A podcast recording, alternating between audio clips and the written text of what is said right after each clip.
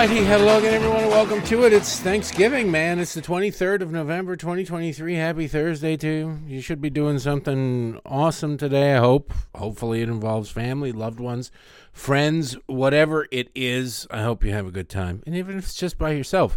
So I've spent uh, Thanksgivings and Christmases alone by choice because I couldn't afford to go back home and I didn't, uh, everybody else was out of town. So, and it was cool. A couple times I actually just chose to do it because I couldn't afford to go back home, and I didn't want to go to the options that were here. So it's um, well, the cats were there, so I guess it wasn't just me. Anyway, this is a special edition. It's actually going to look like, oh my God, it's almost a full half hour show. What the hell's going on in the world? Well, there's a ceasefire, but we'll get to that later on. Uh, we'll see. I, I, I thought it was no justice, no peace. Why are we having peace even temporarily? There's absolutely no justice for the Jews yet, so I don't think there should be any peace.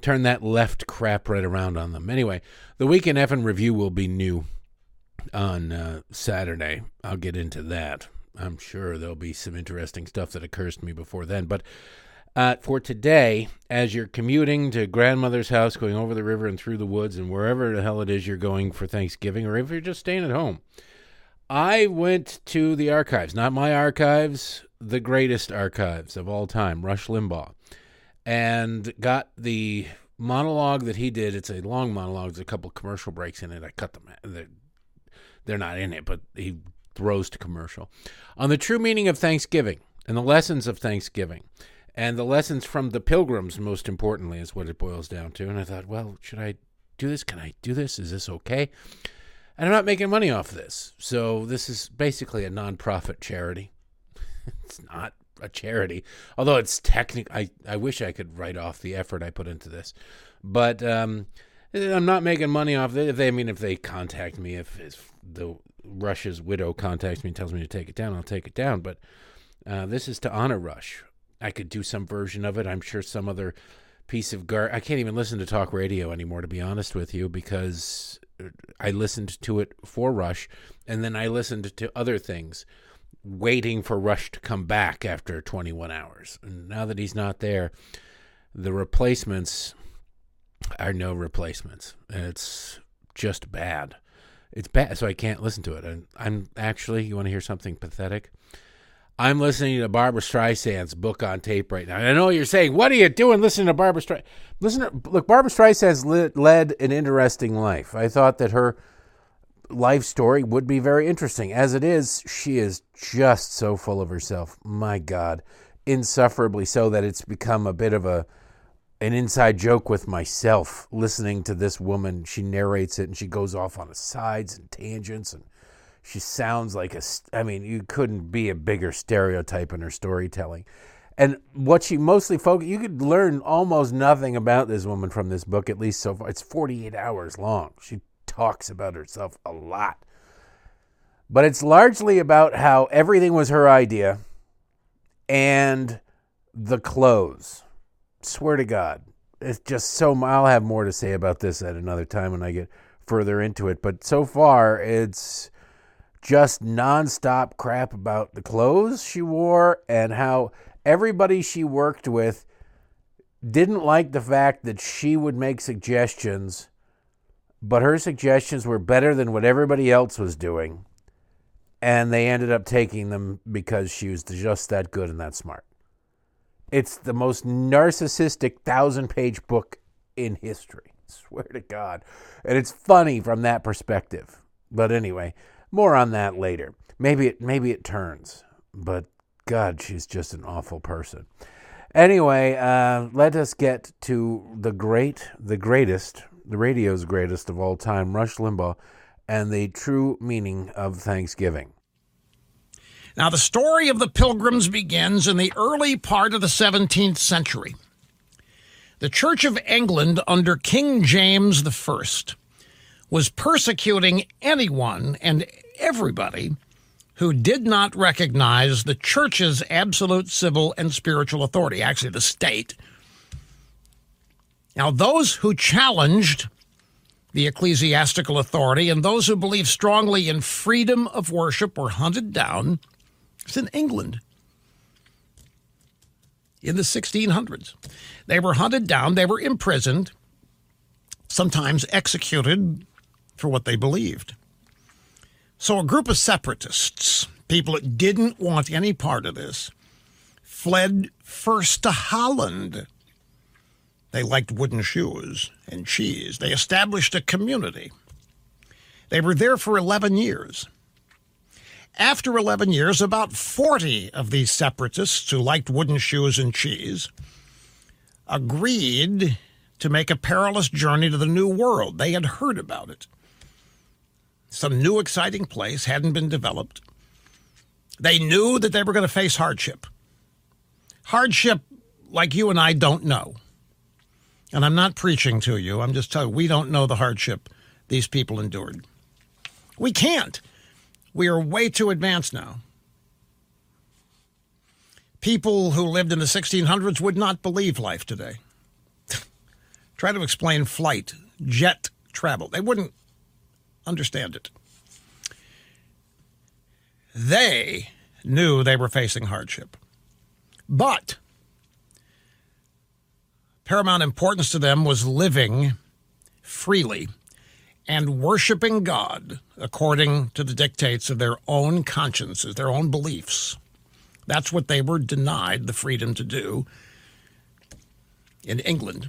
So, August 1st, 1620, the Mayflower set sail. There were a total of 102 passengers, including 40 of these separatists, the Pilgrims. There were just 40 of them. They were led by a man named William Bradford. Remember his name. On the journey across the Atlantic, you talk about something ahead to be frightening and scary. The Mayflower was not much bigger than a 50 foot boat, 102 people on it. On the journey, William Bradford set up an agreement, a contract, if you will, that established just and equal laws for all members, all 40 members of this pilgrim community. Didn't matter what their religious beliefs were, these were the laws they were all agreeing to live by. Now, where did these laws, these ideas, come from? We're talking about the Mayflower Compact, is what Bradford wrote. The Mayflower Compact derived from the Bible. The Pilgrims were a people completely steeped in the Bible, Old and New Testaments. They were a devoutly religious people. No matter what else is said about them, and even that is denied, they were devoutly religious. They looked to the ancient Israelites for much of their example, and because of the biblical precedent set forth in Scripture, they never doubted, because of their faith in God, that their experiment would work. They never doubted they would get to the New World. They never doubted that once they got there, they would thrive. The journey was long, it was arduous, it was dangerous. And when they finally landed, when the pilgrims finally landed in New England in November, according to William Bradford's detailed journal, they found a cold, barren, desolate wilderness. Imagine New England, as it exists today, as nothing but rocks forest, undeveloped nature in November and getting colder. There were no friends to greet. there was no shelter of any kind other than what you know hiding under a tree there was nothing folks it was desolate there were no hotels there were no inns there were no places to clean up there were no houses. To sh- I mean, this was real hardship. The sacrifice that they had made for the freedom to worship was just beginning. during that first winter, remember they arrive in November, during that first winter, half of them, including William Bradford's own wife, died of starvation, of sickness, exposure to the elements. Now we're getting close to what you were taught in school. When spring finally came, and by the way, writing that doesn't do it justice. Spring didn't just finally came, it was a survival. It was an act of survival that you and I cannot possibly relate to or understand. American Special Forces can. Military people who've been trained can understand what the pilgrims were. You and I can't. We've never done anything like that first winter in the New World. They survived it. Spring finally came. They did meet the Indians, the Native Americans who were there, who did help them in planting corn and fishing for cod. They showed them where the beavers were so the beavers could be skinned for coats, other things. You animal rights people are not going to like some of this story, but it, it happened. But even at this, even even with this degree of assistance from the Indians and Native Americans, there wasn't any prosperity yet. They had the Mayflower Compact. They had these laws they were living by, but there was no prosperity. And I wonder why.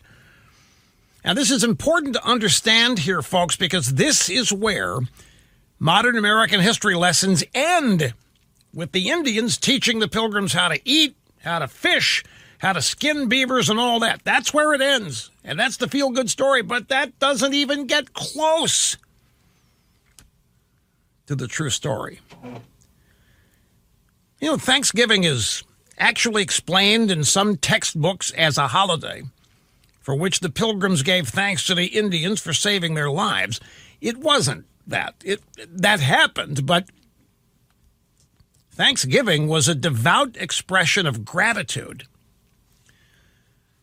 The pilgrims to God for their survival and everything that was a part of it. Now, here's the part that has been omitted. The original contract the Pilgrims entered into in Holland, they had sponsors. They didn't have the money to do this trip on their own. They had sponsors. There were merchant sponsors in London and in Holland. And these merchant sponsors demanded that everything that the pilgrims produced in the New World would go into a common store, a single bank, if you will. And that each member of the pilgrim community was entitled to one share. So everybody had an equal share of whatever was in that bank. All of the land they cleared all of the houses they built belonged to that bank, to the community as well. And they were going to distribute it equally because they were going to be fair. So all of the land that they cleared and all the houses they built belonged to everybody, belonged to the community, belonged to the bank, belonged to the common store. Nobody owned anything. They just had an equal share in it. It was a commune. The Pilgrims established a commune, essentially. Forerunner of the communes we saw in the 60s and 70s out in California. They even had their own organic vegetables, by the way. Yep, the Pilgrims, forerunners in organic vegetables. Of course, what else could there be? No such thing as processed anything back then. Now, William Bradford who had become the governor of the colony because he was the leader, recognized that this wasn't going to work. This was costly and destructive, and it wasn't, it just wasn't working. It was collectivism, it was socialism. It wasn't working. That first winter had taken a lot of lives. The manpower was greatly reduced. So William Bradford decided to take bold action, which I will describe when we get back. William Bradford, the governor of the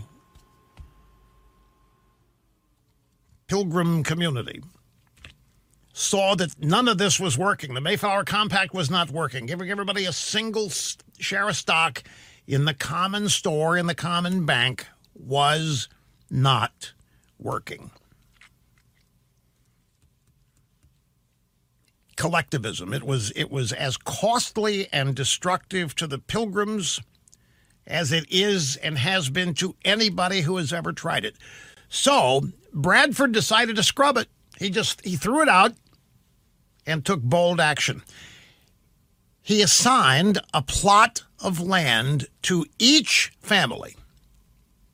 Every family was given a plot of land. They could work it, manage it however they wanted to. If they just wanted to sit on it, get fat, dumb, happy, and lazy, they could. If they wanted to develop it, if they wanted to grow corn, whatever on it, they could. If they wanted to build on it, they could do that. If they wanted to turn it into a, a quasi business, they could do whatever they wanted to do with it. He turned loose the power of the capitalist marketplace. Long before Karl Marx was even born, long before Karl Marx was a sperm cell in his father's dreams, the Pilgrims had discovered and experimented with what could only be described as socialism, and they found that it didn't work. Now, it wasn't called that then, but that's exactly what it was. Everybody was given an equal share. And you know what happened? Nobody did anything. There was no there was no incentive. Nothing worked. Nothing happened.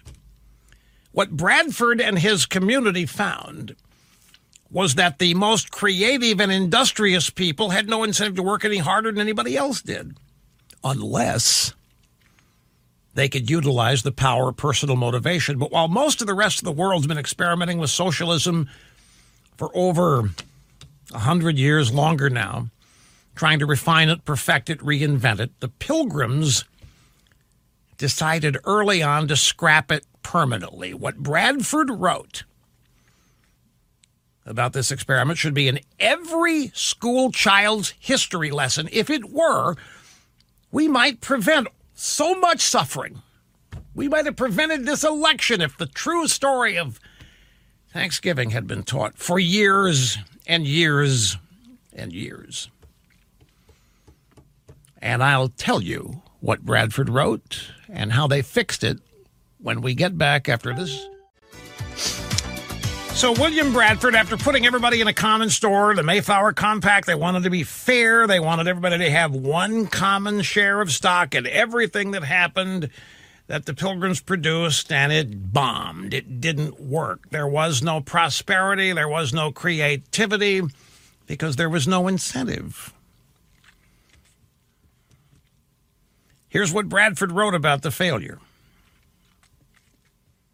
For this community, so far as it was, was found to breed much confusion and discontent. They were not happy, in other words. This community was found to breed much confusion and discontent and retard much employment that would have been to their benefit and comfort. In other words, nobody worked. The way they set it up killed and discouraged work. There was no need. For young men that were most able and fit for labor and service, sat around and did nothing, should spend their time and strength to work for other men's wives and children without being paid for it? They said, why do that? So they didn't. It was thought to be injustice. Why should you work for other people when you can't work for yourself? What's the point? So you hear what he was saying here, folks? The pilgrims found that people could not be expected to do their best work without some incentive. So what did they try? What did Bradford's pilgrim community try next? They unharnessed the power of free enterprise.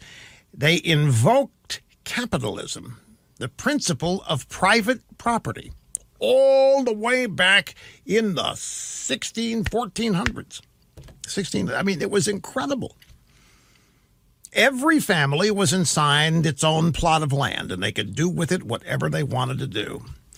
Bradford wrote, This had very good success, for it made all hands industrious, so as much more corn was planted than otherwise would have been. So when profit was introduced, when the opportunity to prosper was introduced, it went gangbusters. That, my friends, is the essence of the true story of Thanksgiving. This is where it gets really good. If you're laboring under the misconception that I was, that I was taught in school, they, they set up trading posts. They exchanged goods with the Indians after they had enjoyed this prosperity. It was not the Indians that brought them prosperity, and it, it's not said to insult anybody. The Indians assisted them on their arrival, undeniably.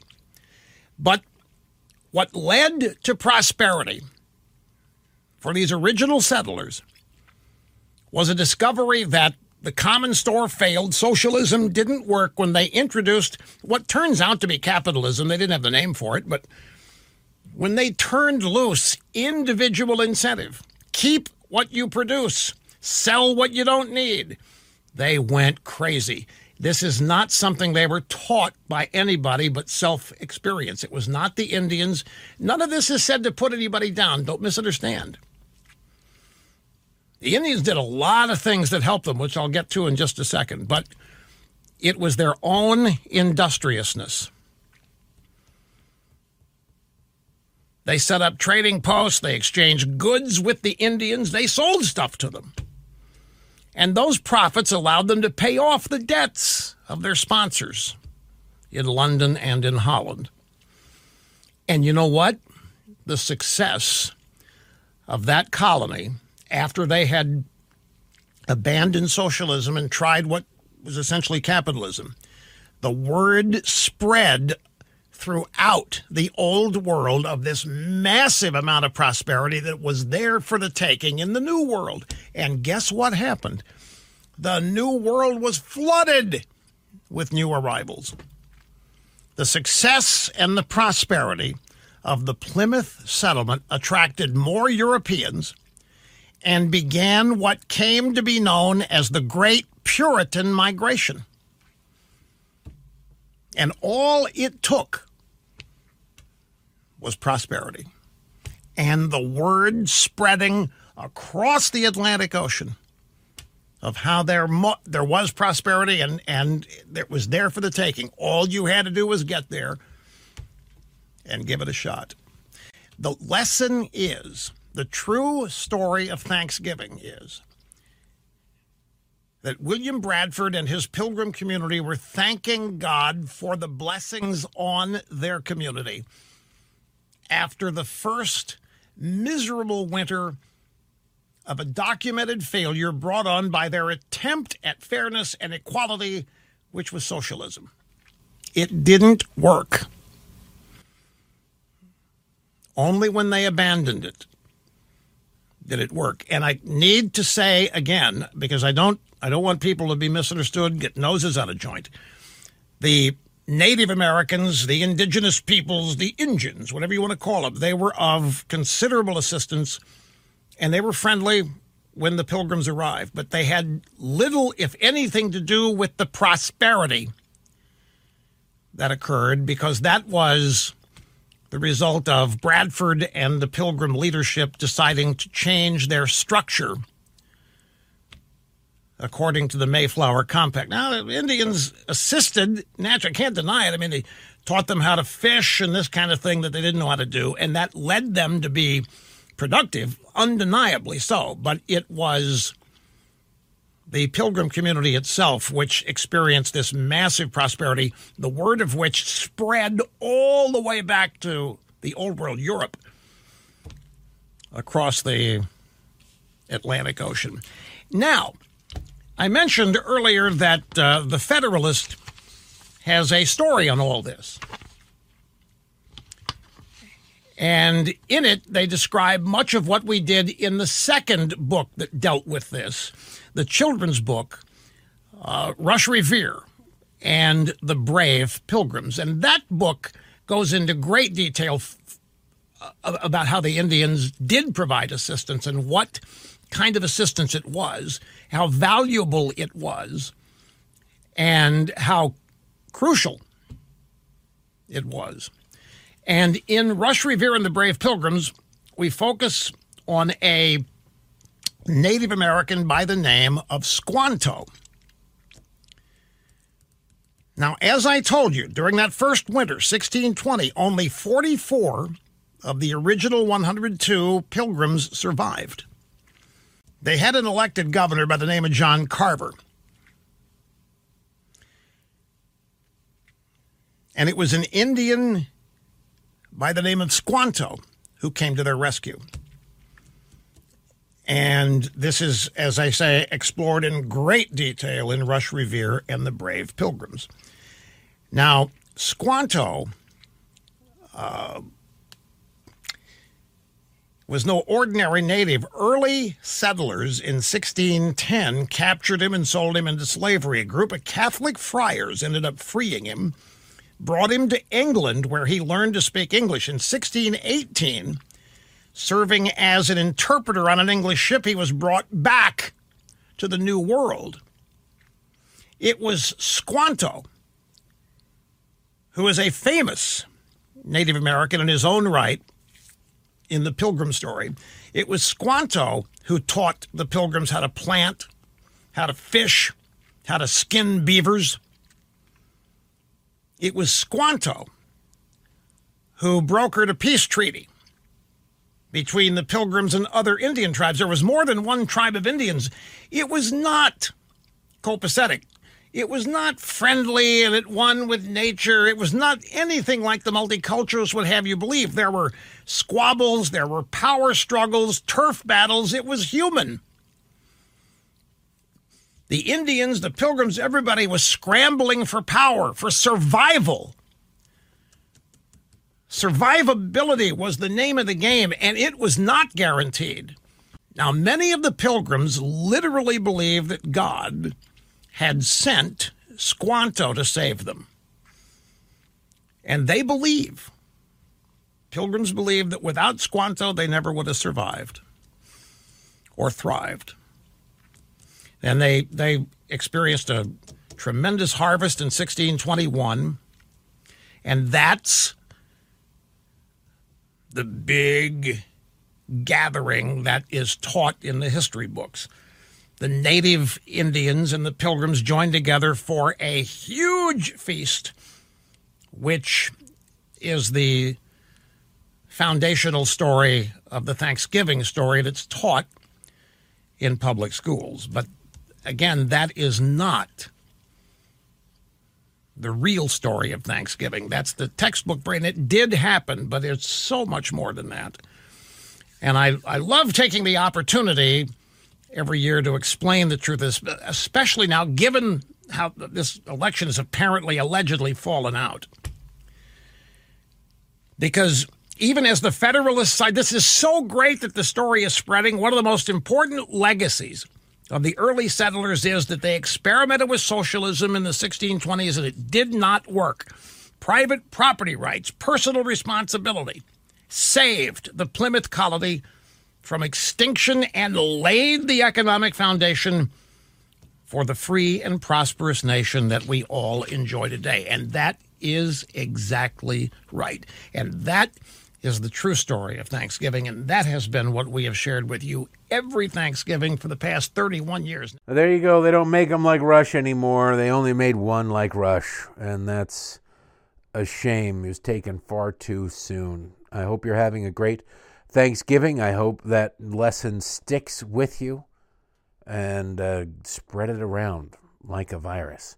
And then eat yourself into a tryptophan coma spend some time with family, play some board games, play some card games, whatever it is. Have fun today, tomorrow. Enjoy the long. I don't know how long your weekend is. When I worked retail, there was no long weekend. But if you're not working retail or you can get uh, some time off, just enjoy it with family and friends. Be thankful. Be thankful every day.